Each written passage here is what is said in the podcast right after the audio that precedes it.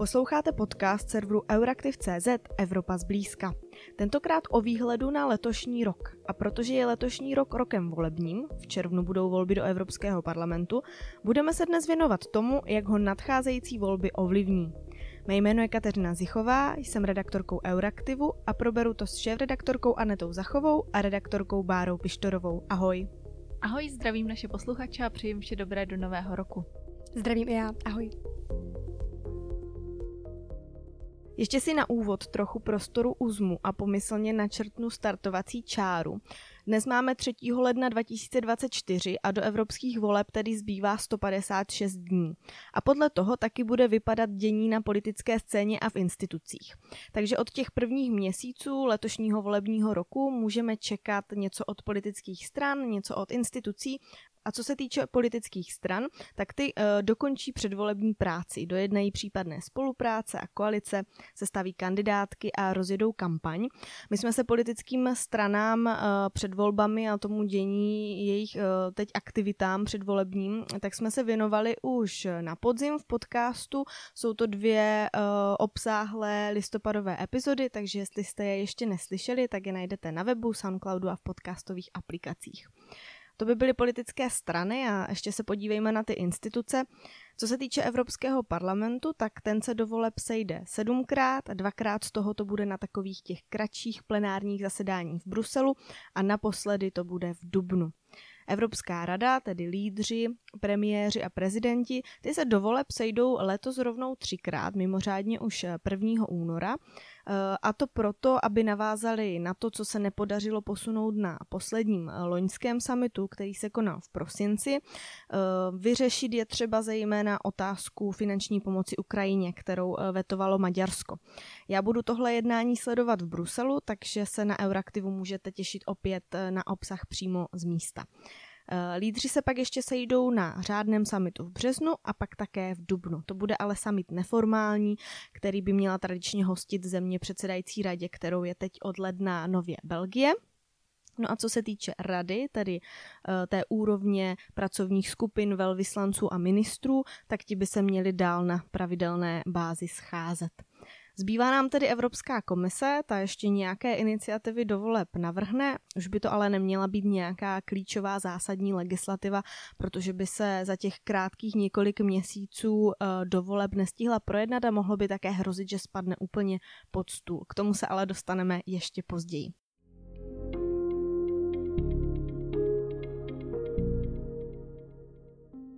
Na závěr toho úvodu je asi důležité taky připomenout, že nastupování té předvolební atmosféry nastává v Evropě vlastně v době, kdy stále trvá ruská agrese na Ukrajině. Evropa začíná být unavená, nestíhá dodávat potřebný vojenský materiál a tříští se na otázce pokračující pomoci Ukrajině. Viděli jsme to právě třeba na tom zmiňovaném prosincovém samitu Evropské rady. K tomu nám přibyl konflikt na Blízkém východě mezi Izraelem a Hamásem, na kterém se Evropa neschodne s nadsázkou řečenou už vůbec. Bavíme-li se tedy o proizraelském či propalestinském přístupu nebo o humanitární i jiné pomoci pro Palestince. Ekonomika se dostává do kondice jen pomalu a měli jsme tu i významné eh, vnitrostátní eh, volby, které dost možná přinesly maďarskému premiérovi Viktorovi Orbánovi spojence na Slovensku, kde se stal premiérem Robert Fico a vzestup populismu sledujeme i jinde, třeba v Nizozemsku, kde ve volbách uspěl krajně pravicový Gerd Wilders. Já už jsem trochu naznačila, eh, jak vlastně to, že je letos volební rok, ovlivní ty instituce. Barčo, ty ses ale na to zaměřila daleko detailněji. Eh, my víme, že nejvíc se volby do Evropského parlamentu týkají nepřekvapivě Evropského parlamentu. Tak co můžeme očekávat od toho předvolebního dění v Evropském parlamentu?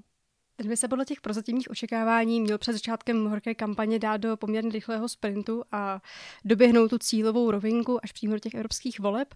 Eh, podle toho, co jsem zatím zjistila, tak eh, například čeká europoslance větší počet hlasování, která jsou na plenárních zasedáních plánovaná, a to zkrátka proto, aby prosadil víc právních předpisů dřív, než Evropané půjdou k volbám a zároveň kvůli tomu, že 25. dubna končí ta jeho legislativní činnost. Pokud se podíváme například na program plenárního zasedání už v lednu, tak už tam můžeme vidět, vidět, že to množství těch hlasovaných bodů se zkrátka poměrně rozrostlo oproti těm jiným měsícům, oproti těm standardním jiným plenárním zasedáním, která jsme například mohli sledovat v minulých letech.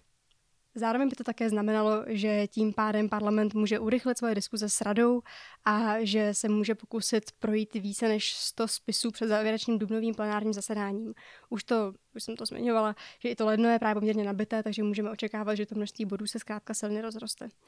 Um, projednat se ale asi nestihne úplně všechno, přestože si jednotlivé instituce stanovily svoje priority už na konci minulého roku, takže se budou zaměřovat zkrátka na tu nejdůležitější agendu, kterou ještě tady určitě zmíníme.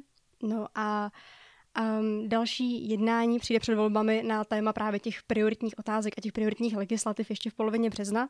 Tou dobou se evropské instituce sejdou ještě jednou, aby jejich zástupci společně jednali o tom, um, jak, na, jak naložit s tím aktuálním zbývajícím stavem spisů a také o, nějakým, o nějakém výhledu do toho nového funkčního období. Poslední plenární zasedání, tedy jak už jsi zmiňovala, Kačko, eh, to proběhne na konci dubna a 25. dubna, jak už jsem také sama já říkala, je v parlamentu stanovený takový interní deadline pro vytváření právních předpisů a tím pádem do té doby se musí zkrátka stihnout doběhnout všechno, co bude potřeba a co se zkrátka stanoví jako ta hlavní priorita.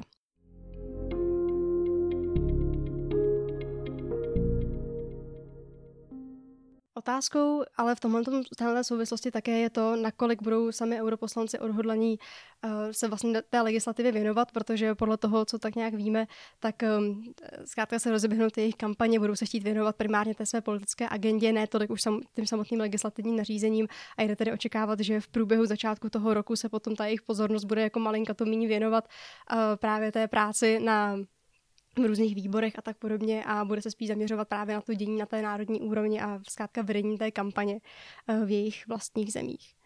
Zatímco loni touhletou dobou také jela už poměrně živá kampaň lídrů jednotlivých stran na post předsedy Evropské komise, tedy tzv. špicn kandidátů, letos tomu nejspíš eh, tak nebude, protože vzhledem k tomu, že v průběhu ledna a února se teprve budou jednotlivé politické frakce sížet na kongresech a na nich budou stanovovat konkrétní kandidátky a jména eh, konkrétních lídrů na špicn kandidáty, tak zatím v tomhle ohledu toho eh, není příliš známo. Mm, a vzhledem k tomu, že se mezi jednotlivými státy hledá jenom těžko schoda na tom, jak ten systém špicných kandidátů má do budoucna pokračovat, tak eh, jde očekávat, že se ten letošní průběh eh, voleb nebude lišit příliš od toho v roce 2019, kdy vlastně také jenom připomenu, že podle stávajících pravidel má Evropská rada eh, povinnost pouze přihlédnout k výsledkům voleb do Europarlamentu, ale lídra jejich kandidátky už zvolit nemusí, což se přesně stalo v roce 2019 kdy na místo špicen kandidáta za Evropskou lidovou stranu EPP Manfreda Webera zvolili členské státy Ursulu von der Leyen. A právě to vyvolalo otázky o demokratické legitimitě té volby a přestože nešlo čistě o výsledek hlasování v, evropských volbách, ale silně do toho právě promluvila i Rada EU a Evropská rada. Eh, já možná ještě jenom doplním, že když se sestavovala po těch minulých volbách vlastně ta nová komise, tak eh, česká eurokomisařka, konkrétně tady místo předsedkyně Věra Jourová, tak eh, v souvislosti s jejím portfoliem eh, hodnoty a transparentnost se vlastně očekávalo, že ona se bude snažit ukotvit uh, legislativně ten systém špicen kandidátů. Uh, začala práce na reformě vlastně toho, jak probíhají volby v Evropské unii do Evropského parlamentu. To se ale nedokončilo, protože instituce a členské státy se na tom prostě nedokázali shodnout. Takže tady toto spadlo pod stůl a jak to tedy bude probíhat letos, nebo minimálně co se očekává, si už schrnu nula, to znamená, tak jak to eh, probíhalo eh, pravděpodobně v minulých volbách. Eh, tím se přesunula vlastně k Evropské komisi i tedy této instituce se hodně týkají evropské volby, protože jí s nimi končí mandát. Tak co se tedy bude odehrávat v Evropské komisi? Evropskou komisi v období před volbami do Evropského parlamentu žádné zásadní změny oproti standardnímu provozu zřejmě čekat nebudou. Komise se bude eh, normálně scházet každý týden, bude postupně jenom utichat ta legislativní iniciativa a spolu s koncem legislativní činnosti Europarlamentu utichnou i trialogy. Zároveň jednotlivá generální ředitelství komise začnou postupně připravovat program a plány agendy na těch dalších pět let, což oficiálně je hlavním úkolem, nebo zkrátka to má představit nadcházející nový předseda nebo předsedkyně Evropské komise, ale tento bude představovat spíše na té politické úrovni, zatímco tu faktickou, tu technickou část připravují právě generální ředitelství a právě z těchto těch dokumentů potom ten další nový předseda nebo předsedkyně vychází. Takže to je hlavní činností komise, ale jinak jí to nějak zásadně nezasáhne. Uhum. A zbývá nám tady tady ta strana členských států, tedy Rada a Evropská rada, Rada, tedy ministři, Evropská rada, vrcholné samity premiéru a prezidentů. Tak eh, podepíše se to předvolební období nějak na těchto institucích? Rady EU se volby zase tak zásadním způsobem eh, nedotknou. Hlavním hráčem, který eh, bude v předvolebním období mít eh, na starosti zkrátka to koordinování členských států, bude Belgie, která převzala předsednictví, jak už se sama zmiňovala, před dvěma dny, tedy 1. ledna po Španělsku a po volbách jej opět předá Maďarsku. Hlavním úkolem belgického předsednictví tak je hlavně dovést tu aktuálně rozpracovanou agendu před volbami do úspěšného konce a Belgie tak bude muset jenom hodně dobře hospodařit s časem, přestože premiér Alexander De Croo eh, chce prosadit zákony, které usnadní zelenou restrukturalizaci ekonomiky nebo zvýší globální konkurenceschopnost Evropy. To jsou poměrně obsáhlé balíčky a k tomu se eh, zkrátka vztahuje řada legislativních a nelegislativních agent, které chtějí dotáhnout do zdárného konce, ale bude to komplikované nejenom tím, že předsednictví Belgie na to vlastně bude mít necelé necelé tři měsíce, ale i tím, že v Belgii souběžně s těmi volbami do Evropského parlamentu probíhají i národní volby. A to dokonce ten samý den, vzhledem k tomu, že mají zkrátka ty volby pouze na rozdíl od České republiky v jeden den, tudíž 9. června. Takže to také může být značná komplikace i vzhledem k tomu, že ta současná vláda Belgie se skládá ze sedmi stran a vzhledem k tomu, že se očekává, že tam může dojít, eh, nebo minimálně tak o tom hovoří belgičtí novináři, že může dojít i k nějakým lehkým stranickým otřesům právě v rámci vedení kampaně jak do těch evropských, tak do těch národních voleb. No, druhým úkolem Belgie, kromě dotažení té stávající agendy eh, do konce, je také ve strategickou debatu, která bude nutně předcházet eh, volbám do Evropského parlamentu, tedy ta příprava na to, co přijde v období po volbách v dalších pěti letech nového Evropského parlamentu a komise. Minimálně premiér De Croo ale nevěří tomu, že by to mohlo nějak ovlivnit eh, předsednictví Belgie a že by zkrátka tam mohly nastat nějaké zásadní komplikace. No a pokud jde o Evropskou radu, tak ji, jak už se sama také zmiňovala v úvodu, čeká především jednání právě o budžetu Evropské unie, jeho součástí i finanční podpora Ukrajiny, takže tam jako minimálně podle toho, co jsem já dohledala, jako k žádným zásadním změnám nebo respektive změně v tom fungování dojít nemá. Jestli na to můžu navázat, tak vlastně ta Evropská rada, tam už eh, se budou hlavně soustředovat takový ty šuškandy, jako kdo bude teda předsedou Evropské komise a ještě se tam bude řešit takzvaná strategická agenda pro období vlastně po tom roce 2024. Vždycky jako by ti lídři EU by měli dát dohromady nějakou jako vizi, teda co má ta nová Evropská komise dělat a eh, Charles Michel vlastně říkal, že by to chtěl mít jako do června hotový, takže to je jako jediná taková změna, která tam přichází s těma volbami volbama, že budou řešit tohle tu strategickou agendu, což ale zase bude jen takový jako dokument plný nějakých vzletných frází, čeho se má dosáhnout, ale jinak skutečně tam ta práce taky už nebude tak nějak jako intenzivní, jako byla dosud. A jak tam je potom jako naprosto klíčový ten červnový summit Evropské rady, kde se jako vybírá vlastně předseda nové Evropské, nebo předsedkyně eh, nové Evropské komise a na to se bude soustředovat veškerá pozornost i kvůli tomu, že vlastně pak bude to předsednictví maďarský eh, a všichni už budou chtít mít radši jako domluvený jako všechny ty důležité pozice, eh, včetně třeba jako předsedy Rady pro zahraniční věci, to znamená vysokého představitele pro zahraniční bezpečnostní politiku. Už to všechno budou chtít mít jako už dojednaný předem, aby se nějak do toho nemuselo zapojovat extra to Maďarsko.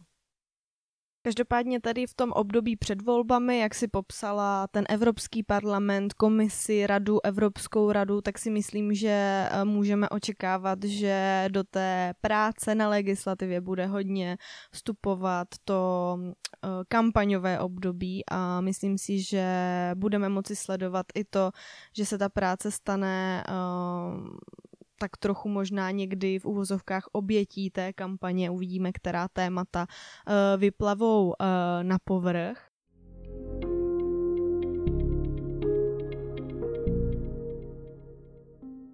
přecházejícími volbami také eh, dobíhá různá legislativa, kterou je ještě potřeba dořešit a která zkrátka ještě leží na stole, takže která to je, na co se teďka můžeme těšit v těch nacházejících měsících?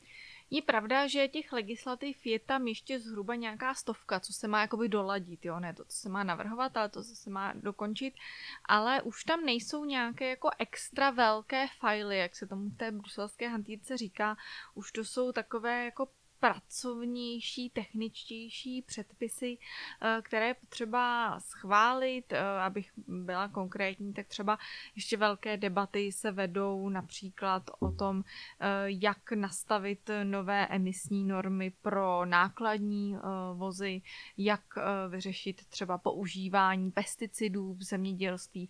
V zemědělství tam je to zajímavé, tam je jako hodně, hodně legislativ, který je potřeba uzavřít. Je tam třeba téma nových gen genomických technik šlechtění, to je, ono to zní jako taková jako marginálie, ale je to docela důležitý téma, je to téma, na kterém se hodně profilovala Česká republika, tak to je například eh, teď to bude jako velkým tématem v lednu i v únoru na plenárkách, že Evropský parlament by k tomu měl mít uh, pozici. Uh, je tam ještě potřeba uzavřít některé ty trialogy vlastně oficiálně, to znamená, že máme tam jako spoustu nových politických dohod na různých tématech a teď je zkrátka jenom potřeba už to jako finálně podčmárnout, tak ze strany Evropského parlamentu, tak ze strany Rady EU, protože vlastně tyhle dvě instituce vždycky to musí jako finálně podepsat, aby to jako vešlo do toho oficiálního úředního věstníku a mohlo to potom vejít v platnost a mohlo to být aplikováno tady na území EU. Eh, když se ještě podíváme na tu eh, legislativu environmentální, lomeno klimatickou, tak tam je zajímavé, že ještě do konce tohohle mandátu tam uvidíme legislativní návrh, Eh, ze strany Evropské komise, což by měl mít nový klimatický cíl pro rok 2040. My vlastně teď máme schválený cíl pro rok 2030. K tomu se pojí takový ty Fit for 55 legislativy, to znamená jak dosáhnout 55% snížení emisí eh, do roku 2030, tak to už řekněme uzavřeno, to už je hotovo. A teď je čas se jako podívat zase na těch 10 let eh, dál, to znamená na rok 2040 a bude hodně zajímavé eh, sledovat, jak se k tomu ta Evropská komise postaví. Vlastně teď už tam není Franz Timmermans, tak ten jako největší zelený prostě bijec v celé Evropě, ale je tam jiný nizozemský komisář Webke Hestra, který jako není úplně úplně ten jako zelený typ, jaký, jakého jsme znali uh, z Nizozemska předtím, znamená France Timmermance. Uh, tu agendu má na starosti taky Maroš Ševčovič, slovenský eurokomisář, takže tam bude mm, možná vidět i nějaké takové jako slevení z těch velkých ambice evropské klimatické politiky. Webke Hestra sliboval, že bude přece řídit uh, odborníky a doporučení jako klimatických expertů, ale samozřejmě uvidíme, kolik nějakých výjimek a kliček tam bude třeba pro průmysl, protože jak už bylo zmíněno, taky třeba to belgické předsednictví hodně zdůrazňuje tu roli průmyslu a toho, že máme mít tady nějaký jako průmyslový díl, nejenom jako green deal, ale jako ten, že se máme zkrátka dívat i na to, jak eh, se s tím vypořádává ten evropský průmysl, takže to bude také hodně zajímavé eh, sledovat. Ehm, nicméně ehm, máme tam i třeba nějakou legislativu, která se týká ekonomiky, ehm, musí se dokončit nějaké, nějaká nová, nové předpisy, které se týkají třeba praní špinavých peněz, je tam digitální euro, což ještě jako ta legislativa ne, nezavádí digitální euro, ale řekněme připravuje půdu pro to, eh, aby nic takového nastav, nastalo.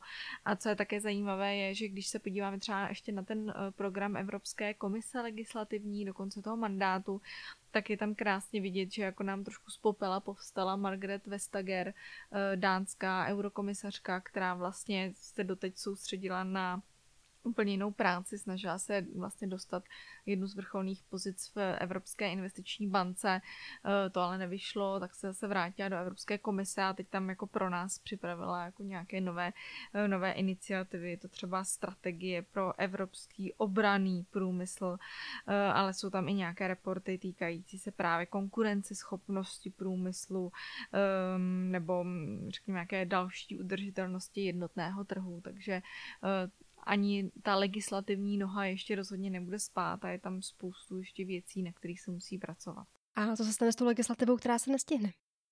Uh, to je um, vždycky zajímavé sledovat právě, co jsou ty priority, které se stihnout musí uzavřít uh, a které ty priority nejsou. Uh, vlastně co se týče těch um, legislativ, které už budou mít schválenou pozici Evropského parlamentu, tak ta pozice vlastně zůstává tou pozicí Evropského parlamentu myslím to, že to schválí eh, to plenární zasedání, tak to znamená, že prostě ten nový mandát, ta nová parta europoslanců, která tam přijde, tak prostě dostane eh, tu tu pozici a s tou bude eh, pracovat nadále.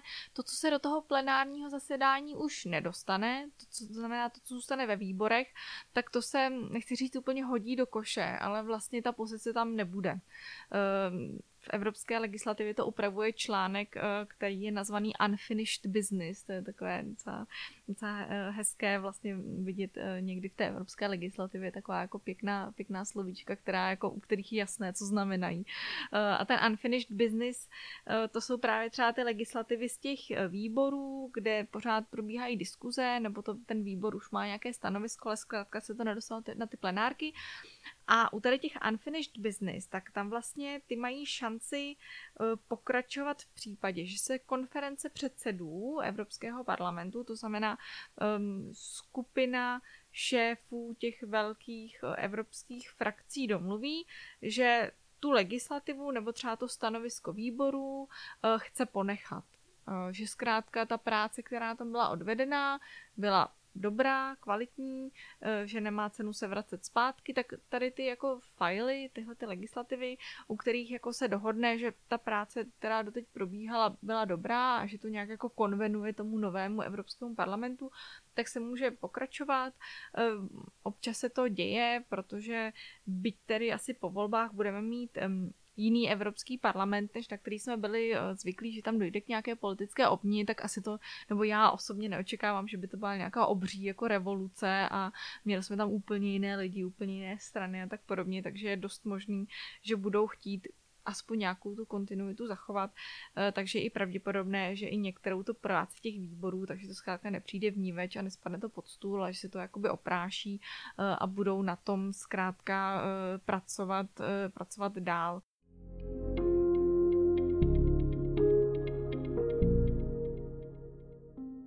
Vlastně se dostáváme jako asi k dalšímu bodu tady toho našeho eh, povídání, možná už i k závěrečnému a my teď jako jsme hodně řešili, co tady bude před těmi volbami, jak institucionálně, tak legislativně.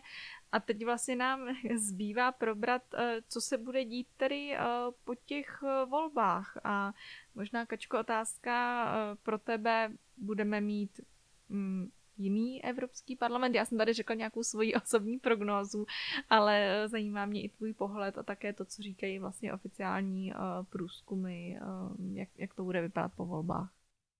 Eh, no jiný bude, ale možná, možná ne výrazně, jak si nastíňovala. Eh, to jeho složení se pochopitelně prostě promění podle toho, eh, co přinesou ty volby, jak budou lidé v zemích Evropské unie hlasovat. Nicméně je docela pravděpodobné, že spoustu europoslanců, které už známe, tak se do toho Evropského parlamentu dostanou znovu. Uh, novinkou bude, že jich bude víc, uh, protože si Evropský parlament odhlasoval, že se jejich uh, řady rozšíří a to o 15 křesel na celkových 720 europoslanců a je to vlastně kvůli tomu, aby složení Evropského parlamentu odráželo vlastně obyvatelstvo v Evropské unii, takže vlastně před každými evropskými volbami se hodnotí, jestli tomu tak je. A europoslanci na základě toho hodnocení odhlasují, eh, jak se teda to složení eh, promění. Tentokrát se rozroste, Česku zůstane ale 21 eh, europoslanců, o křeslo nebo o křesla víc dostanou jiné země, z nejbližšího okolí to bude třeba Slovensko, které bude mít po těchto volbách o jednoho europoslance více. Ty už si i zmiňovala to rozložení na frakce, které v Evropském parlamentu známe těch eh, frakcí je sedm a po volbách vlastně budeme sledovat to, že zvolení europoslanci za určité politické národní strany se rozdělí eh, do těch jednotlivých frakcí eh, a A ty si naznačovala, že neočekává, že ta změna bude výrazná a neočekávají to ani průzkumy, protože pokud se podíváme na uh, průzkum z loňského října Europe Elects, který můžete najít na euraktiv.com, tak eh, ten předvídá, že nejsilnější frakcí zůstane lidovecká frakce, která je tou nejsilnější a má tedy nejvíc křesel. Eh, tradičně eh, v Česku se do ní řadí poslanci za KDU, ČSL, TOP 09 a STAN. Eh, průzkumy také říkají, že mírně posílí levice a krajní pravice, ale navzdory těm obavám, které člověk může pozbírat tak různě po povrchu v médiích a na sociálních sítích o tom, jak narůstá populismus a krajní pravice, tak tento průzkum ten eh, nárůst vnímá, ale přisuzuje pouze mírný vzrůst. Jsou to jednotky křesel, jak, po, jak pro krajně pravicovou frakci Identita a demokracie, kde je třeba České SPD, tak pro, uh, pro levici, kde mm, jsou levicové strany, ale najdeme tam i ten okraj spektra, je tam třeba i um, uh, české KSČM. Eh, já jsem tady vlastně uh, zmiňovala, uh, které strany sedí v jakých frakcích. Uh, to ale zůstane ještě chvíli otázkou, protože právě tohle se bude rozhodovat po těch evropských volbách taky. Není to totiž věc, která je neměná. Neznamená, že když uh, máme teďka třeba topku v lidovecké frakci, takže v ní bude i nadále. Pravděpodobné to je, pokud tedy se dostane do Evropského parlamentu, ale není to pravidlo, může, ty strany můžou po té politické mapě prostě eh, cestovat. Třeba Piráti se pro redakci nedávno vyjádřili, že taky nemají jasno, eh, do jaké frakce zamíří. V současné době jsou u zelených, ale říkají, že zvažují možnosti a půjdou zkrátka do té frakce, která jim toho nabídne z hlediska nějakého prosazování jejich eh, priorit nejvíc. My jsme se tomu věnovali taky v těch eurovolebních listopadových epizodách, takže se k ním může můžete vrátit. Samozřejmě máme tu i Evropskou komisi a ta se také po volbách e, mění. A o Evropské komisi my rádi často říkáme, že to je ta parta nikým nevolených úředníků, kteří pobírají evropské peníze a vymýšlejí ty regulace. E, na druhou stranu e, i Evropská komise má nějak nechci říct jako odrážet Evropský parlament, ale nejsou úplně, řekněme, odtržený od sebe. Tak můžeš vysvětlit, Jaká je tedy role Evropského parlamentu ve vztahu k tomu vzniku nové Evropské eh, komise eh, a co jsou tedy, řekněme, co je ten úkol Evropského parlamentu a co, jsou, co je ten úkol členských států? Kdo tedy vlastně jako tu novou Evropskou komisi eh, vytváří a jak? Jaké tam jsou procedury? Protože sice tohle nastane až po těch volbách, ale um, už to známe z roku 2019, pak to tady nikdo v Česku moc nechápe, je tam jako různý, jako, jsou tady různý jako fámy a tak podobně, tak um, mohla bys to trochu vysvětlit, uh, ten proces, jak to funguje a jestli teda ta Evropská komise je nikým nevolená parta úředníků? No, nevolená je ve smyslu, že ji nevolí ve volbách evropští občané. Ti si zvolí ty europoslance a ti nově zvolení europoslanci pak právě uh, mají uh, nad tou novou komisí v úvozovkách moc, protože jsou to právě oni, kteří ji schvalují. Uh, abych to vzala postupně, tak uh, mandát skončí s volbami eurokomisařům a předsedkyní Evropské komise. Eh, budou volby, zvolí se nové složení Evropského parlamentu a tady přichází na řadu ta nevyjasněná uh, role, řekněme, parlamentu, co se týče těch zmiňovaných, Barčou zmiňovaných uh, špicen kandidátů. Protože podle tohohle systému by lídr uh, vítězné frakce, to znamená v minulých volbách to byli lidovci, to znamená její lídr byl Manfred Weber, takže ten byl ten špicen kandidát a ten se jako kandidát vítězné frakce měl stát hlavou uh, Evropské komise, tedy podle toho systému. Jen k tomu dodám takovou vtipnou historku. Já jsem v té době v roce 2019 dělala s Manfredem Weberem rozhovor a fakt to vypadalo, jako že on byl jako připravený být předsedou Evropské komise, nebylo to jenom, že jako se to někde jako píše na nějakých papírcích nebo něco takového, ale on fakt z ní jako příštilo to, že jako, že viděl ty průzkumy, věděl, že Evropská lidová strana vyhraje a byl osobně přesvědčený o tom, že on bude uh, novým předsedou Evropské komise, takže jenom tak jako takový vtipný moment z roku 2019. No, jenomže tenhle systém špicen kandidátů není nijak pevně zakotven a je v podstatě na členských státech. Um, aby zvolili předsedu nebo předsedkyni Evropské komise.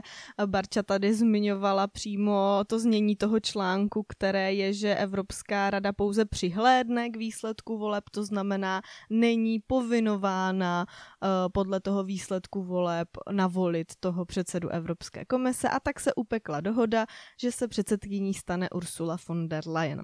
Když už jsem u ní, tak je jenom na okraj poznámka pod čarou zmíním, že u Ursuly von der Leyen zatím není jasné, jestli bude ten současný mandát chtít obhajovat. Uh, takže není ani jasné, jaká politická dohoda se po těch volbách upeče tentokrát.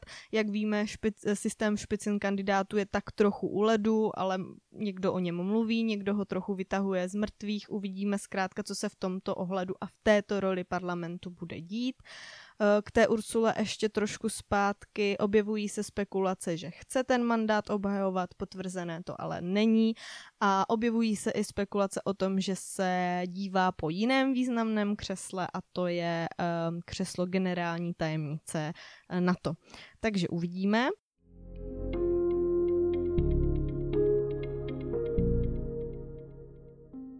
No a co se týče potom role Evropského parlamentu uh, směrem k těm nikým nevoleným úředníkům, jak zmiňovala Anet, tak uh, jednotlivé eurokomisaře nominují vlády členských zemí. To znamená, že minulé vláda ANO nominovala Věru Jourovou, teď uh, bude, si počkáme na to, koho uh, tedy uh, nominuje současná česká vláda.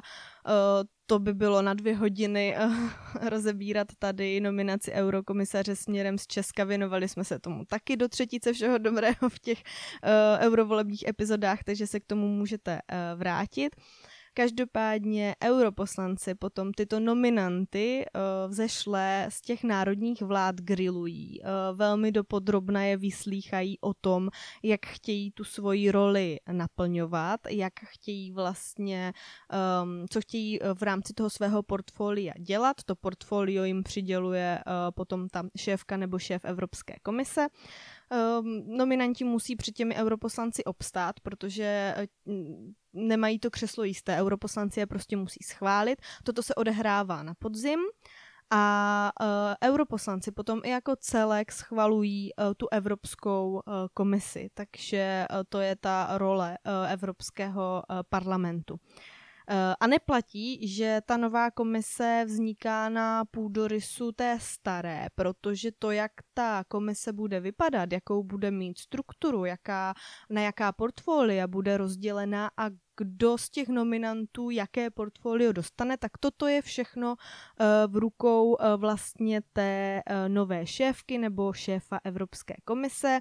Eh, pracuje se v průběhu na těch prioritách, jak už jsme tady zmiňovali. Nutno teda podotknout, že eh, to není jenom o tom, co si nová šéfka nebo šéf komise vysní za priority. Ona má ty mantinely od lídrů, od premiérů a prezidentů eh, na úrovni Evropské rady.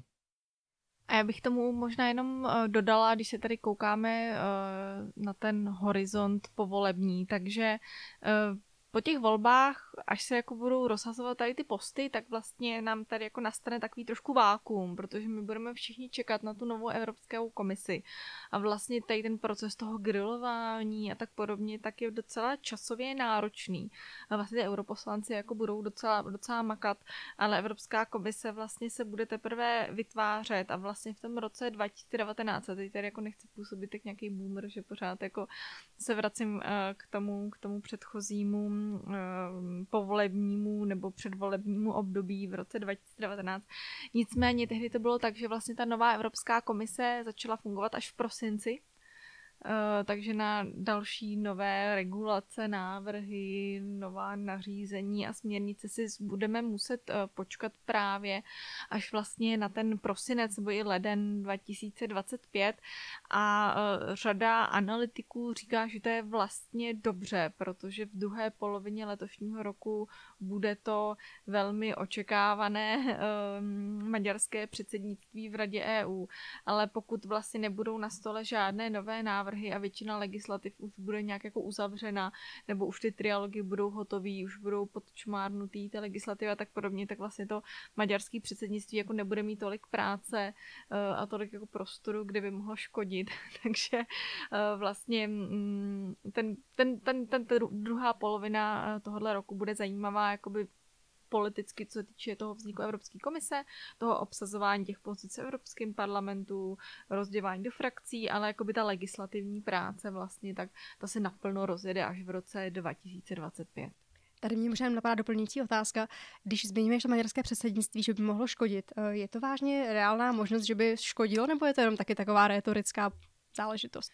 Já si myslím, že to možné je, protože um, předsednictví mm, musí jako být takový jako byč trošku na ty členské státy a musí jako skutečně být ten jeho zájem hledat ten koncenzus. Eh, a to Maďarsko to prostě nedělá, jako, nebo je vidět, že jako jde vyloženě proti tomu.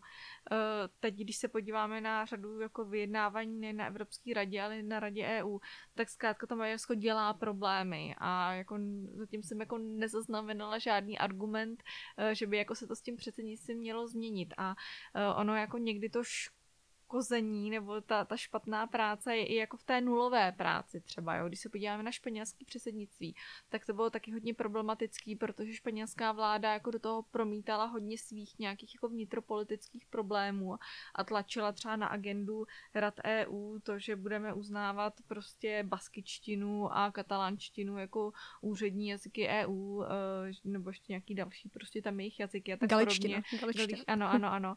Eh, takže vlastně tím jako dost těch diplomatů a ministrů jako štvala a vlastně uh, ta práce jako nebyla úplně efektivní, že tam prostě řešili spoustu jako takových věcí místo nějaký reální agendy, takže uh, jo, to, to předsednictví může fakt jako páchat škody buď jako aktivně, tím, že prostě nebude hledat ten uh, koncenzus, nebo naopak, že do toho bude jako házet vidle, ale i tím, že prostě třeba nebude dostatečně aktivní, nebude svolávat třeba nějaký mimořádný jednání, eh, nebude eh, dávat na stůl nové a nové kompromisy, protože zkrátka nebude chtít a bude chtít spíš jakoby tu, tu práci těch evropských institucí nějak jako zpomalovat a ještě třeba, nedej bože, jako nahrávat Rusku, jo. Takže myslím si, že ta hrozba, že to maďarské předsednictví jako může být problém, tak je reálná. Je to vidět i v těch diskuzích, že se jako říkalo, že by se Maďarsku to předsednictví mohlo i odebrat a tak podobně.